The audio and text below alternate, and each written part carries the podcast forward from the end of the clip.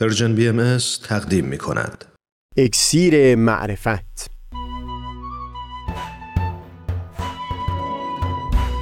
مروری بر مضامین کتاب ایقان.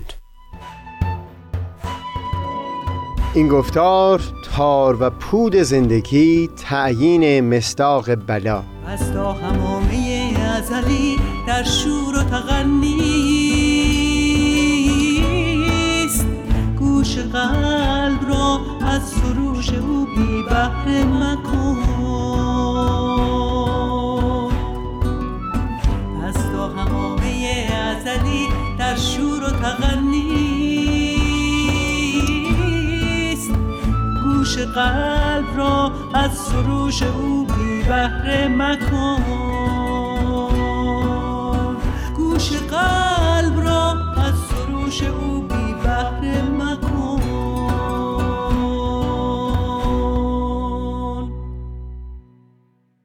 دوستان، سهیل کمالی هستم. در گفتار پیشین در خصوص دیدگاه دومی که در متون مقدس ادیان پیرامون بلا بیان شده به تفصیل گفتگویی کردیم. دیدگاهی که معمولاً از اون با تعبیر امتحان یاد شده. در کتاب ایقان با اینکه یک جا از محک امتحان هم سخن گفتند که میان صادق و کاذب رو تمیز و تفکیک میده، اما تأملی در بخش‌های دیگر کتاب ایقان سبب میشه اون فراز هم در پرتو سایر بخشا همون مفهوم بلندی از تعبیر امتحان رو به دست بده که در یک دو گفتار پیش مورد بحثمون بوده. تصور میکنم خوب باشه یک مختصری گفتگو پیرامون این مفهوم از امتحان که مورد گفتگو بود رو ادامه بدیم و بعد سخنمون رو در گفتار بعد با بیان دیدگاه سوم متون مقدس ادیان پیرامون بلا پی بگیریم. یکی از دانشمندان و موسیقیدانان بهایی معاصر، آقای تام پرایس، در یکی از سخنرانی‌ها برای انتقال مفهوم امتحان مثال امروزی رو استفاده می‌کرد که گمان می‌کنم بسیار روشنگر باشه. بیان ایشون اون بود که زمانی که فردی برای پرورش همین هیکل جسمانی پا به باشگاه می‌گذاره، روال برای تقویت هر ماهیچه‌ای اینه که با وزنه‌ای که دست کم یک مقداری از توان فعلیش بیرون باشه دست و پنجه نرم میکنه تا زمانی که قدرت کافی برای بالا بردن اون وزنه در ماهیچه‌های او پدید اومده. باز در اینجا وزنه رو قدری سنگین‌تر خواهد کرد و بعد بیان میکرد که این جهان عبارت از باشگاهی هست برای تقویت قوای روحانی نهفته در وجود ما آدمیان. چالش هایی که در مسیر زندگی با اونها مواجه هستیم هم در واقع همون وزنه هایی هستند که ضروری اند برای رشد و تقویت اون قوای روحانی که عبارت از همون فضیلت های اخلاقی باشد. دقت بکنید، در همین باشگاهی که برای پرورش هیکل جسمانی ساخته شده، زمانی که وزنه سنگینی پیش روی ما گذاشته بشه، یک کسی ممکنه به این چشم نگاه بکنه که این وزنه امتحانی هست تا فرد ضعیفتر رو از فرد قویتر ممتاز بکنه. این تعبیر خطایی نیست، منتها تعبیر نیکوتر همین هست که این وزنه گذاشته شد تا از اساس قوت و قدرت رو در شخص ضعیفتر پدید بیاره و هم شخص قوی رو قویتر بکنه. این دقیقاً همون دو نگاه به ظاهر متفاوت هست به تعبیر امتحان. اینکه دست کم یک جا در کتابیگان از امتحان به عنوان محک یاد کردند که صادق را از غیر صادق جدا و ممتاز بکنه، این فهم شفافتر خواهد شد بر اساس همون دیدگاه دیگه که گفتیم امتحان همون آتشی هست که از اساس سبب میشه طلا به اون درجه خلوص مطلوب برسه. وزنه‌ای که گذاشته شده تا وسیله‌ای باشه برای پدید آوردن و افزونتر کردن قوت و قدرت.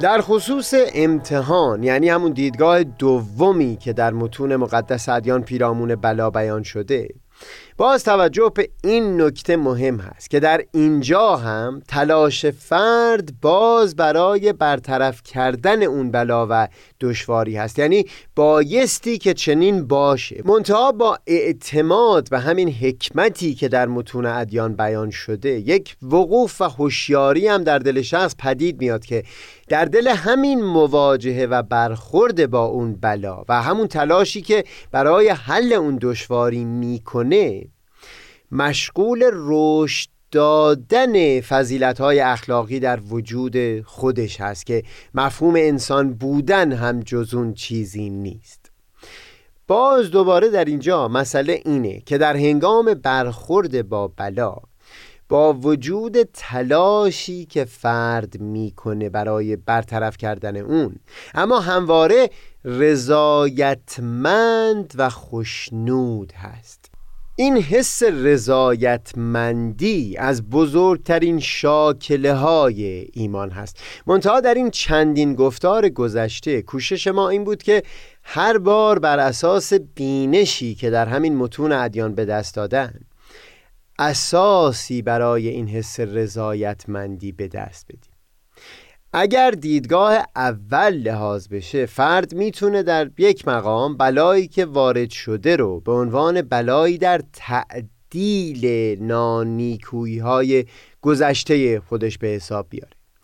همچون تفسیری هم باز با رضایتمندی همراه خواهد بود، چون هم از یک سو فرد خوشنود خواهد بود که دیگری بار او رو بر دوش نکشیده و این خود او هست که بار خیشتن رو بر دوش میکشه، و هم همونطور که بعداً بیان میکنیم، تعدیل اون نانیکویی ها در همین عالم عنصری سبب خواهد شد تا مانعی گذاشته نشه بر سر رشد و ترقی در سایر عوالم الهی.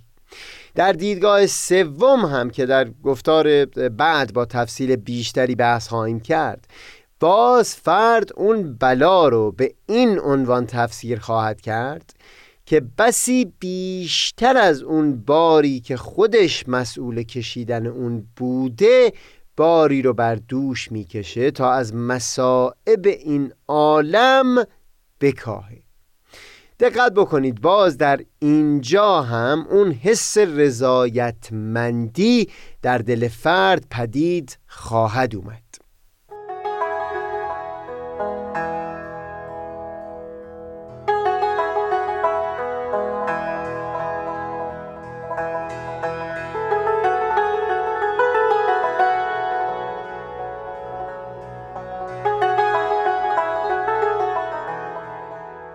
ما در این یک چند گفتار باقی مونده درباره دیدگاه سوم و هم دیدگاه اول بیشتر بحث خواهیم کرد. منتها بگذارید اینجا این نکته رو واضحاً بیان بکنم که این هرگز در توان فرد نخواهد بود که در دل خودش معین بکنه در خصوص اون بلایی که با اون درگیر هست، کدوم یک از این سه دیدگاه مصداق حال او هست.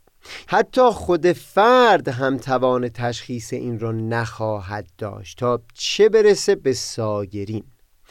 هرگز یک فرد نمیتونه از بلایی که وارد اومده نتیجه بگیره که لزوماً باز پرداختی یا تعدیلی برای نانیکویی در گذشته باشه یا امتحانی باشه و فرصتی برای رشد و تقویت فضیلت‌های اخلاقی، و یا مجالی باشه برای او که باری بیش از مسئولیت خودش بر دوش بکشه تا از این طریق راحتی و رفاهی برای عالمیان فراهم بیاره. در بخش قبلی صحبت تأکید کردیم که هر کدوم از این سه دیدگاه که لحاظ بشه نتیجهش همون حس رضایتمندی در هنگام مواجهه با بلایا هست، بدون اینکه لزوماً امکان این باشه که فرد تعیین مصداق بکنه. متاسفانه این اشتباه در میان پیروان ادیان بسیار شایع هست که بر اساس برخی پیش‌فرض‌ها قضاوتی در خصوص افراد صورت بدن. در کتاب ایوب که از کتب انبیا در عهد عتیق یا تنخ هست، همین معنی رو میبینیم که سایر افراد در میان متدینین با ایوب چنین میگفتند که حکمن و ضرورتن تقصیر بزرگی از او سرزده که این چنین داره تقاص پس میده. و همه تلاش ایوب همین بود که نشون بده به حقیقت همچو چیزی نبوده و هم فراتر از احوال خودش میکوشه به اونها تفهیم بکنه که لزوماً یک همچو ارتباطی میان بلایا و نانیکویی در یک انسان نیست. این همونی است که در اینجا تأکید کردیم، اینکه حضور بلا میتونه بر اساس هر یک از این سه دیدگاه تفسیر بشه و لزوما نمیتوان اون رو به یکی از این سه تا مربوط دونست.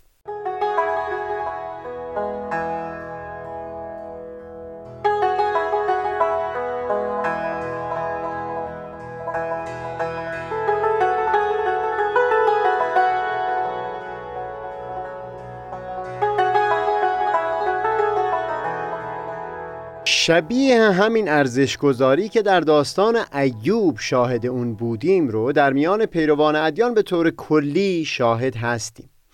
عموماً این چنین هست که اون بلایی که بر سر افرادی بیرون از دایره مقبول اون افراد وارد اومده باشه به عنوان تقاص و کیفر نانیکویی‌های پیشین لحاظ میشه، در حالی که بلایی دقیقاً مشابه همون بلا اگر بر سر یکی از افراد در داخل حلقه مورد قبول وارد بیاد از تعبیرات کاملا متفاوتی استفاده میشه، مثل امتحان الهی و یا دیدگاه سوم یعنی تعصیب پیامبر الهی نمودن و شریک مصائب پیامبر الهی شدن.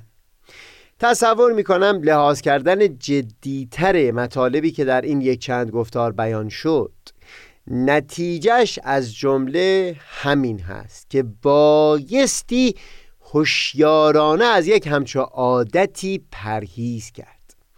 این که در متون مقدس خود ادیان از سوی پیامبر الهی یا جانشینان او همچو بیاناتی وارد شده باشه، این دلیل نمیشه که سایر افراد هم برای خودشون این حق رو قائل باشند که تعیین مصداق بکند. این هوشیاری یعنی اینکه راهی نیست و فرد دارای این حق نیست که تعیین بکنه بلایی که بر فردی وارد اومده از کدوم جنس هست. نتیجه ضروریش این هست که فرد موظف در همه موارد بلایا دستگیر و یاری رسان فردی باشه که مبتلا به بلایی شده، صرف نظر از اینکه گذشته او چه بوده. در تاریخ امر بهایی همچو برخوردی رو به خصوص در رفتارهای حضرت عبدالبها فرزند شارع آیین بهایی و مبین آیات ایشون شاهد هستیم. بسیار پیش اومده شخصی در زمانی که در رأس حکومت بوده در حق خود حضرت عبدالبها یا آیین بهایی ظلمی رو روا داشته بود، منتها بعدها که به فلاکت افتاد و حتی از تأمین معیشت یومیه عاجز موند، به کسانی در میان جامعه بهایی نامه نوشتند که اون شخص رو در اون دوران بدبختی و درماندگی کمک بکنند و نگذارند گذشته او مانع از این بشه که به احوال او رسیدگی بکند.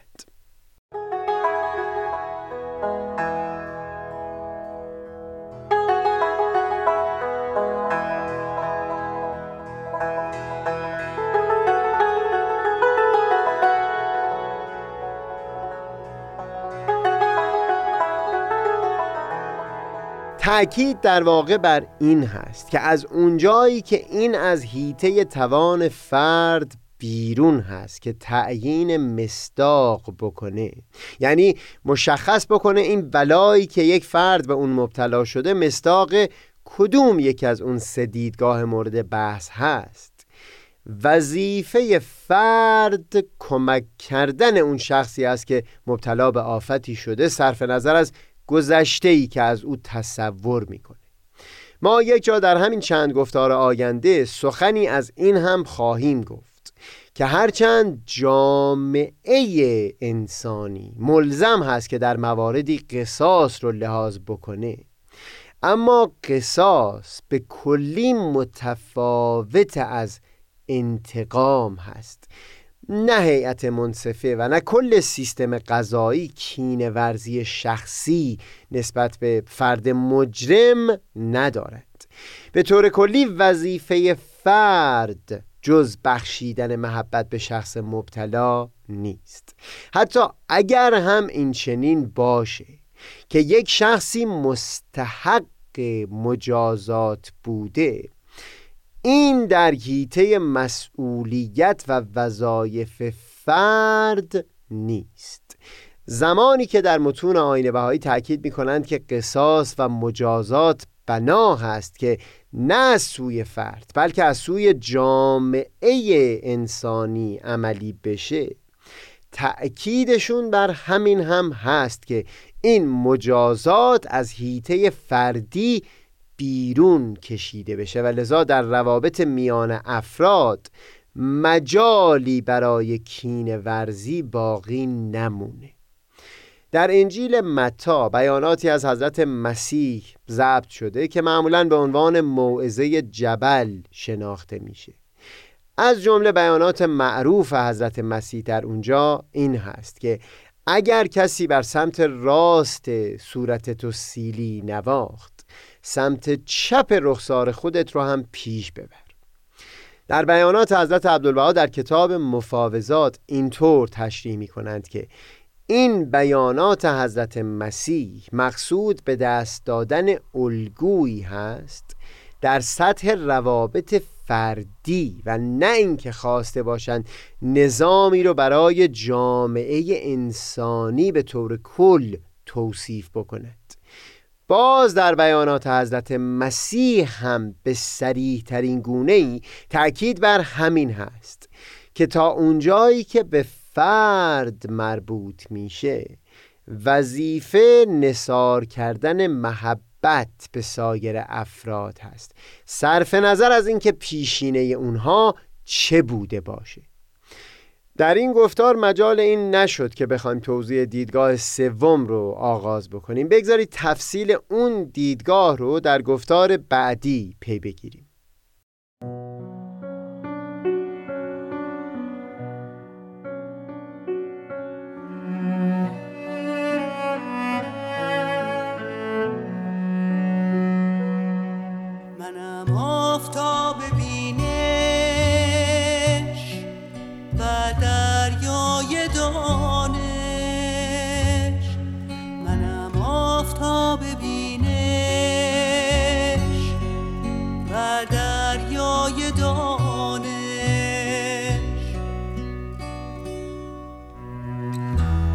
مردگان را